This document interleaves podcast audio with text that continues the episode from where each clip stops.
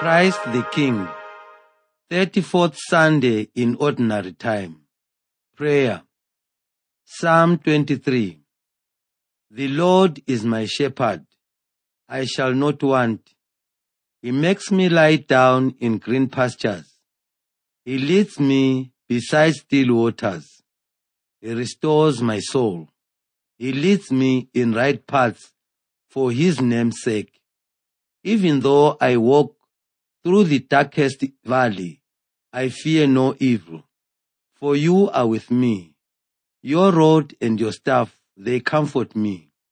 You prepare a table before me in the presence of my enemies. You anoint my head with oil. My cup overflows. Surely goodness and mercy shall follow me all the days of my life. I shall dwell in the house of the Lord my whole life long. Reading the Word. First reading Ezekiel chapter 34. For thus says the Lord God I myself will search for my sheep and will seek them out, as shepherds seek out their flocks when they are among their scattered sheep. So I will seek out my sheep. I will rescue them from all the places to which they have been scattered on a day of clouds and thick darkness.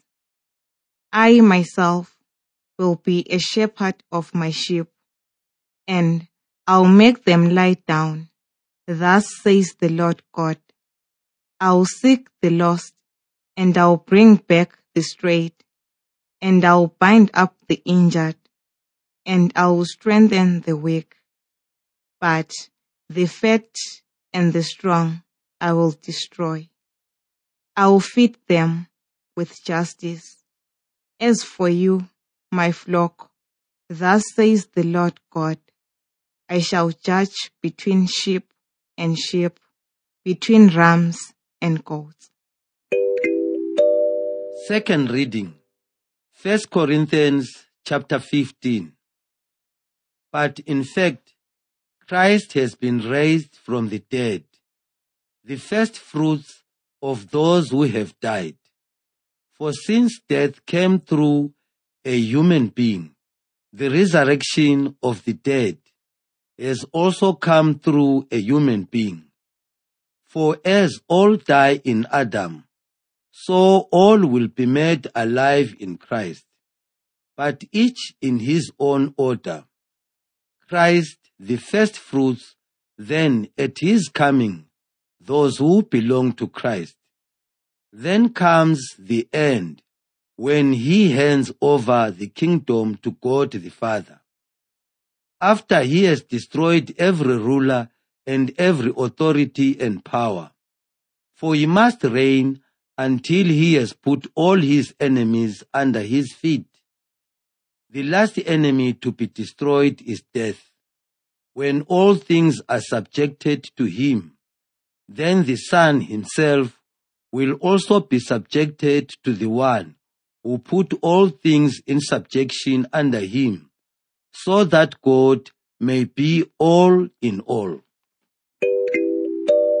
Gospel, Matthew chapter 25.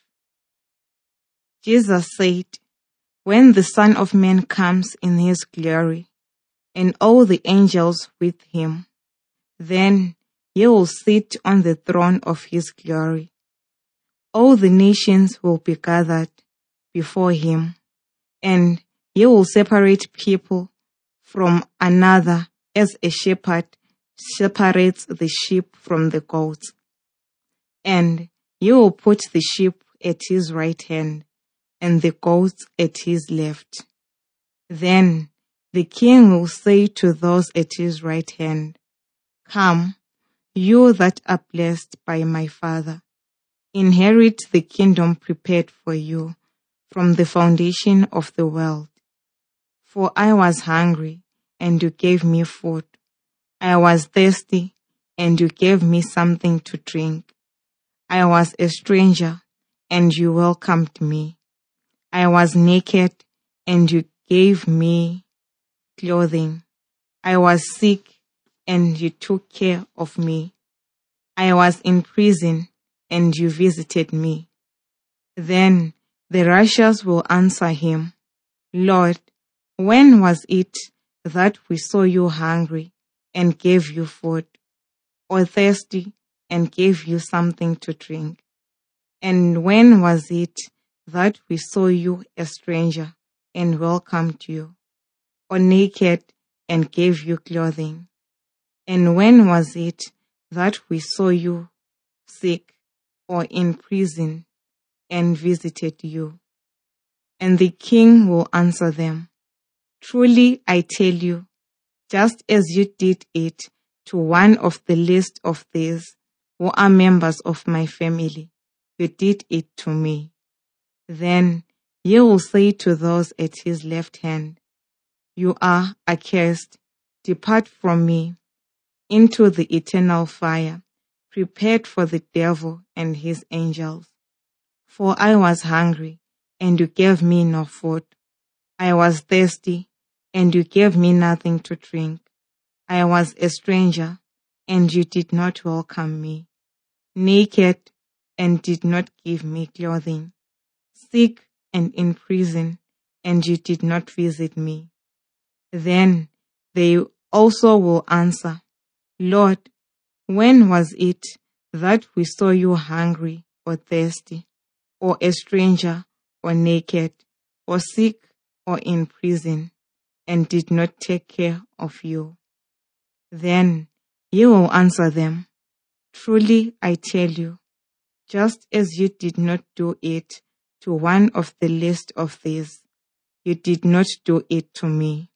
And these will go away into eternal punishment, but the righteous into eternal life.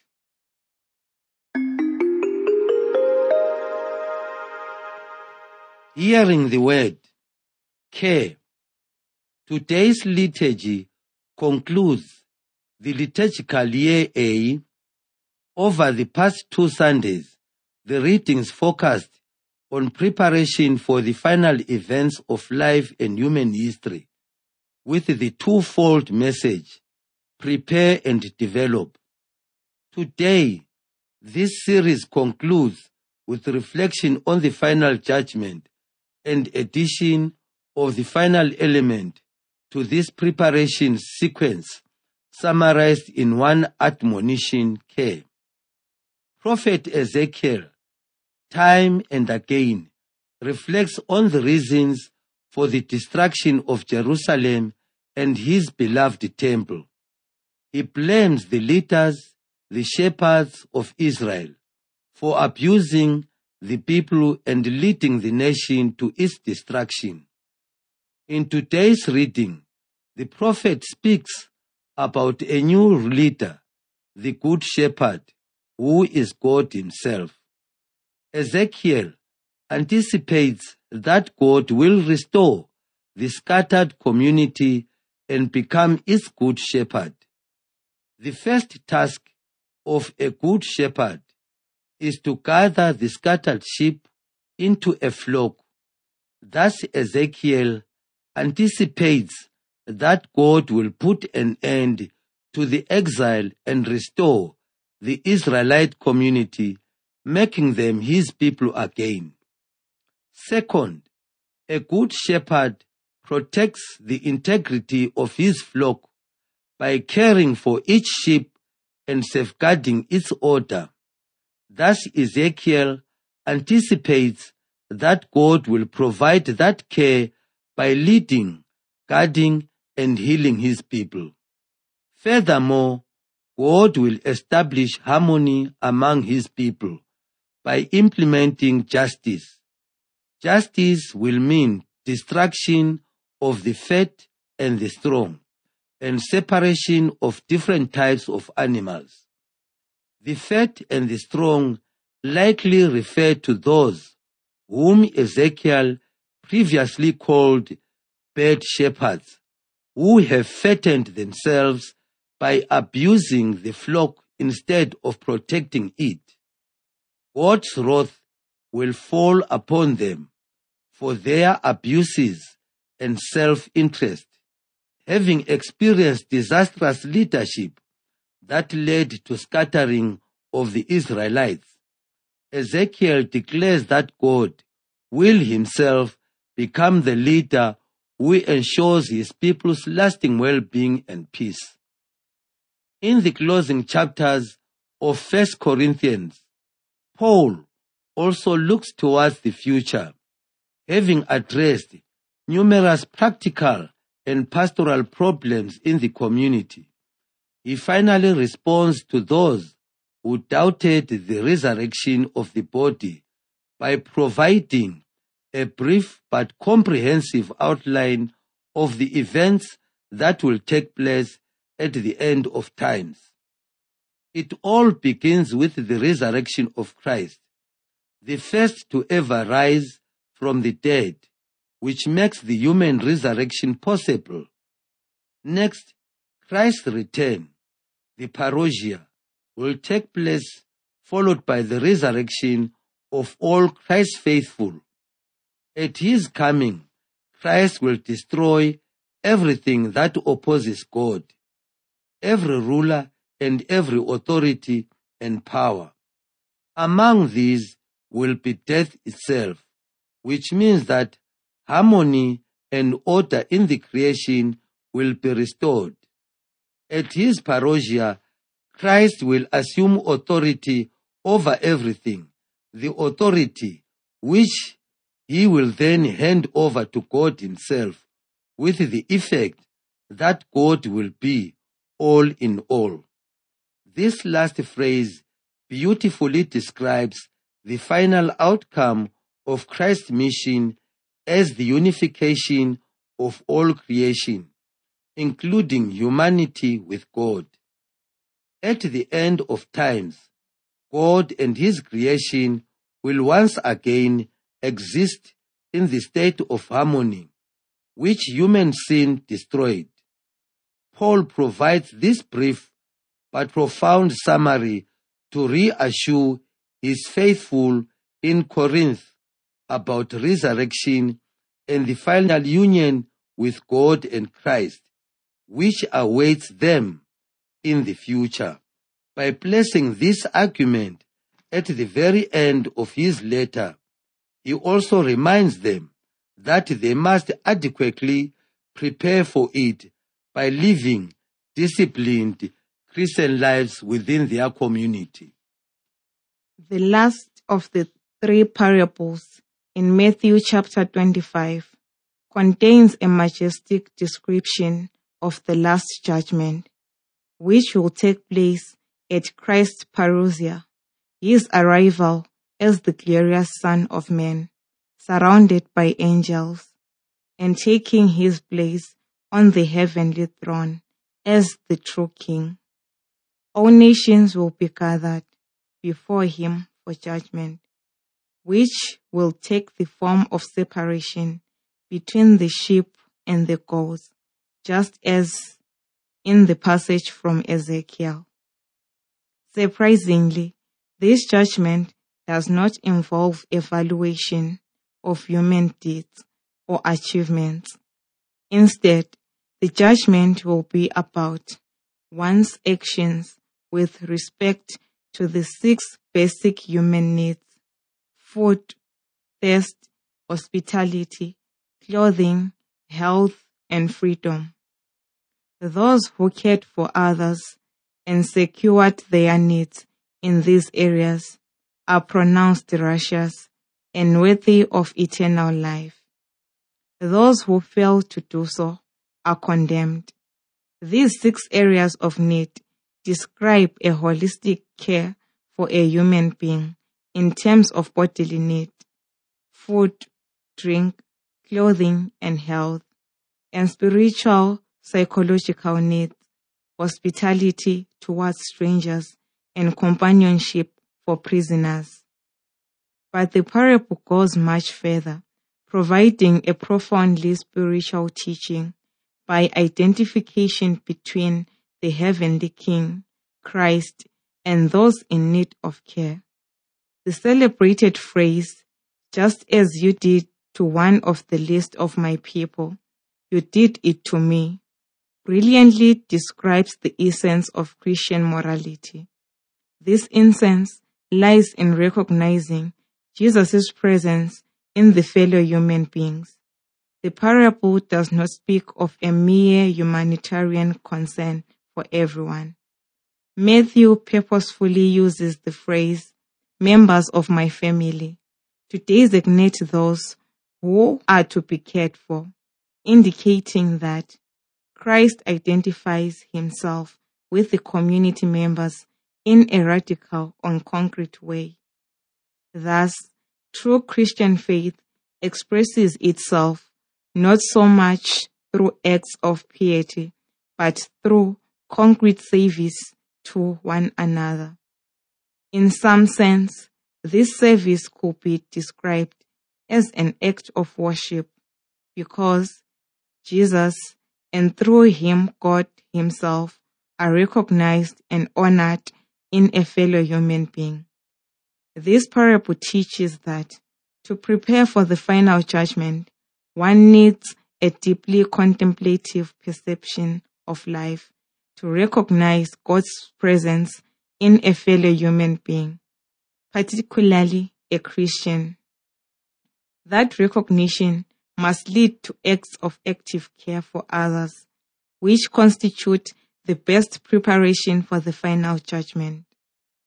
The liturgical year closes with the imposing and panoramic vision of the conclusion of human life and history, where God, as the Good Shepherd, prophesied by Ezekiel, will restore his people to life and right relationship with himself.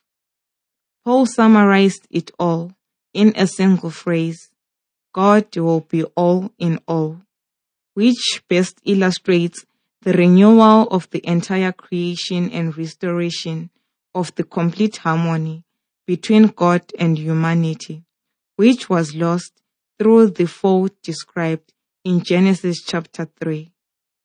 According to the parable of the Last Judgment, Christians ought to prepare for this event by acts of care for their fellow community members. The parable emphasizes that this care or charity is not just a general humanitarian concern for the world, but a focused effort which addressed bodily or spiritual needs of the closest persons. Thus, the practice of Christian faith is not primarily about acts of worship, prayer, or other acts of piety. Although these are certainly important and have their significant role to play, the essence of Christian behavior lies in recognition of God's presence in the fellow human being. Therefore, preparation for the final encounter with Christ includes the recognition of Christ's presence in and among fellow Christians and honoring that presence through showing him or her attention and care, particularly in the hour of their need. Living in such a manner the Christian can face the eschatological future with every confidence and joyfully repeat with the psalmist the words of jubilation. I shall dwell in the house of the Lord my whole life long. Listening to the word of God. A story is told of a rich man who died as the angels of God escorted him to the house where he would spend his eternity, they came across a beautiful mansion. He asked, Whose house is this? One of the angels replied, It is the future home of one of your servants on earth. In excitement, he retorted, Wonderful. If this is the home of my servant in eternity, then certainly mine would be extremely beautiful. Soon they arrived at a dilapidated crude shanty in an arid ground. Mister, this would be your home for all eternity, said one of the angels. With a look of disappointment on his face, the man asked, Why must I reside in such a wretched and unpleasant abode for all eternity, whereas my servant has a mansion all to himself? In reply, the angel said, Here in eternity, we build homes for people using the virtues and works of mercy they send us as building materials. Your servant has been sending us materials like goodness, kindness, hospitality, and love. And that is what we have used in putting up that gorgeous building for him. When you were on earth, you hardly sent us the materials we needed to build you a beautiful home. Hence, we cannot help but leave you in this wretched place for all eternity. The import of the above story is that it pays to live a virtuous life even if no one seems to acknowledge your good works on earth. Take heart. Heaven takes note of it, and in eternity you discover it was worth doing good on earth. Indeed, every good deed is a spiritual investment for eternity. There is an African proverb popular among farmers which says, Do not expect to pluck mangoes when you have planted maize. In other words, we harvest what we sow. Our actions in relation to others are seeds that we sow. Momentarily, we may not see its effect, but with time, we would come to appreciate the import of what we have done.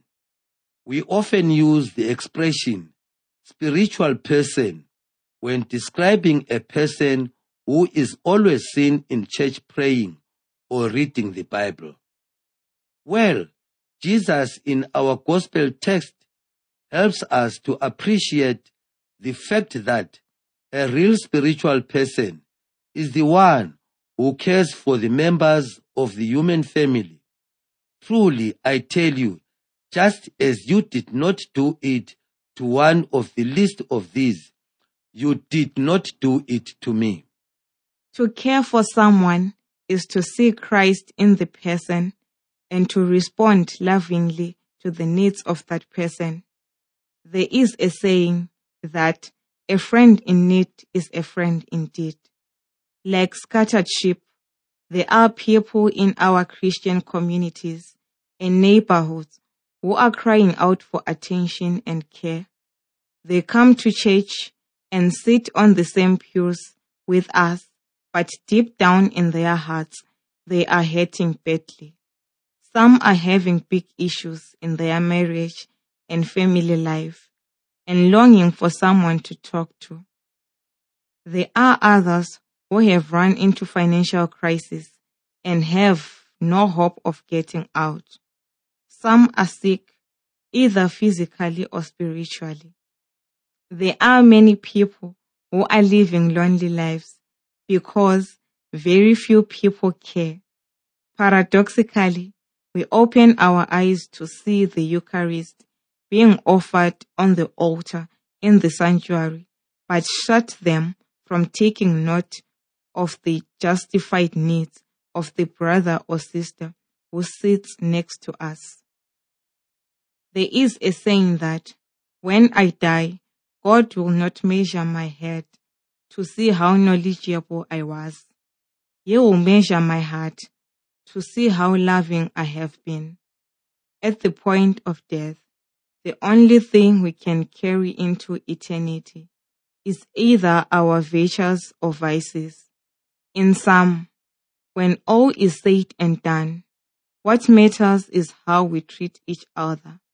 When Christ the King comes, he would gather unto himself those who have shown genuine care for their fellow community members. Love has hands and feet. It runs and lifts up those who are downtrodden in society and embraces them with caring arms. Do not expect to pluck mangoes when you have planted maize.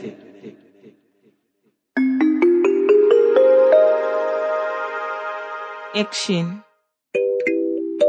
Self examination. What is my attitude towards those who are battling with one problem or the other? Do I show any concern or offer a helping hand?